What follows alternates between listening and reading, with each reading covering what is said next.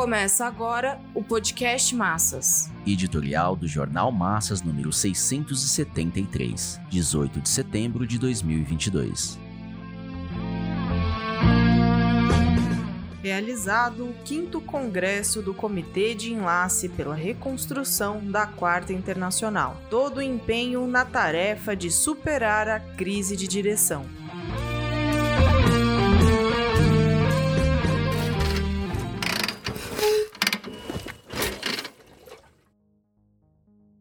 A luta da vanguarda marxista, leninista e trotskista se concentra na tarefa de superar a crise de direção mundial diante da longa pandemia que ceifou milhões de vidas e da guerra na Ucrânia, iniciada em 24 de fevereiro, ressalta o fato de a classe operária se encontrar desorganizada e desarmada ideológica e politicamente. Eis porque os explorados não puderam se defender com seu programa, suas respostas e seus métodos próprios de luta à guerra comercial em torno às vacinas impulsionada pelos Estados Unidos e as medidas dos capitalistas e de seus governos, que resultaram em demissão em massa, aumento do desemprego e empobrecimento geral da população mundial, principalmente a dos países de economia atrasada, como os da América Latina. Nem bem passava a tormenta da pandemia, sobreveio a guerra na Ucrânia, cujas consequências para os explorados têm sido mais desemprego, aumento do custo de vida, potenciação da pobreza e proliferação da miséria e da fome. Também nesse caso, as massas dos países de economia mais débeis e saqueados pelas potências foram e são os que mais arcaram e ainda arcam com os efeitos da guerra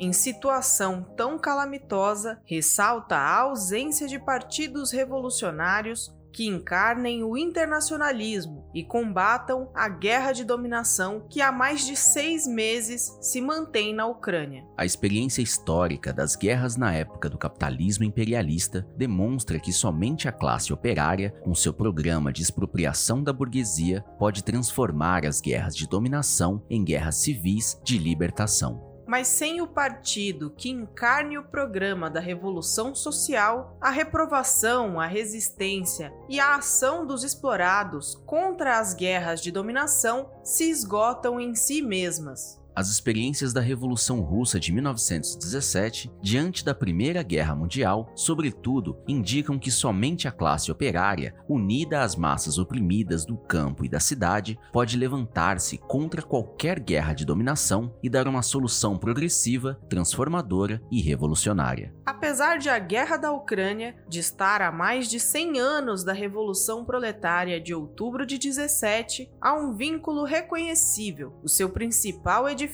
a construção da União Soviética, já não mais existe. Foi desmoronado em dezembro de 1991 sob a imersão das forças restauracionistas do capitalismo. A liquidação da União Soviética representa a maior vitória do imperialismo norte-americano e de seus aliados europeus. Vitória essa que combinou com a abertura da China à penetração do capital monopolista e financeiro. A classe operária mundial está, portanto, diante de uma regressão de tamanha proporção que a tem impedido de transformar suas lutas recorrentes pela sobrevivência em luta revolucionária pelo programa de expropriação da burguesia e pela retomada da transição do capitalismo ao socialismo iniciada pela Revolução de Outubro e interrompida pelo desmoronamento da União Soviética. Esse retrocesso histórico recai inteiramente sobre o revisionismo stalinista. A Rússia, sem a potência revolucionária que era a União Soviética, se viu diante de um cerco voraz do imperialismo cada vez mais ameaçador que conta com a bem armada OTAN. O esgotamento da partilha do mundo, realizada após a Segunda Guerra, vem gestando a guerra bélica nas entranhas da guerra comercial. A potência hegemônica, os Estados Unidos, ameaça ampliar a guerra na Ucrânia na forma de uma conflagração mundial, recrudescendo a guerra comercial com a China e fortalecendo a escalada militar no Indo-Pacífico.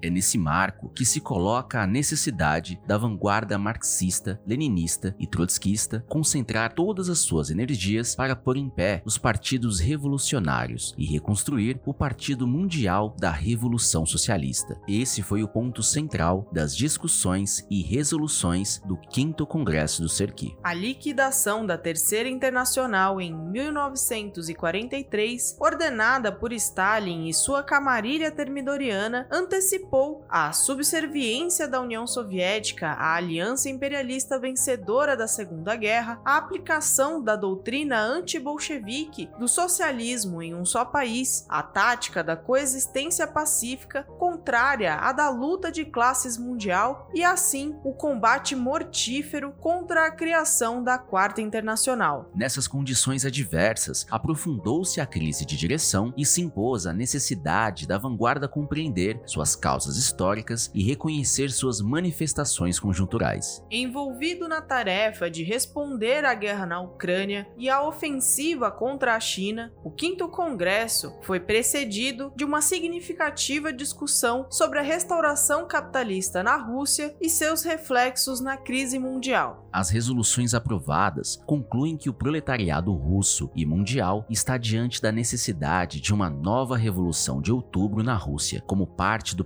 programa dos Estados Unidos socialistas da Europa e do mundo. O quinto congresso, assim, discutiu e reafirmou a campanha internacionalista do Serqui em torno às bandeiras, fim da guerra na Ucrânia, desmantelamento da OTAN e das bases militares norte-americanas, revogação das sanções econômicas dos Estados Unidos e aliados à Rússia, autodeterminação, integralidade territorial e retirada das tropas russas da Ucrânia. Reafirmou a tese marxista de que somente a classe operária, unida sob seu programa e método de luta, pode encontrar uma saída progressiva para a guerra e evitar que os Estados Unidos levem os países a uma nova guerra mundial.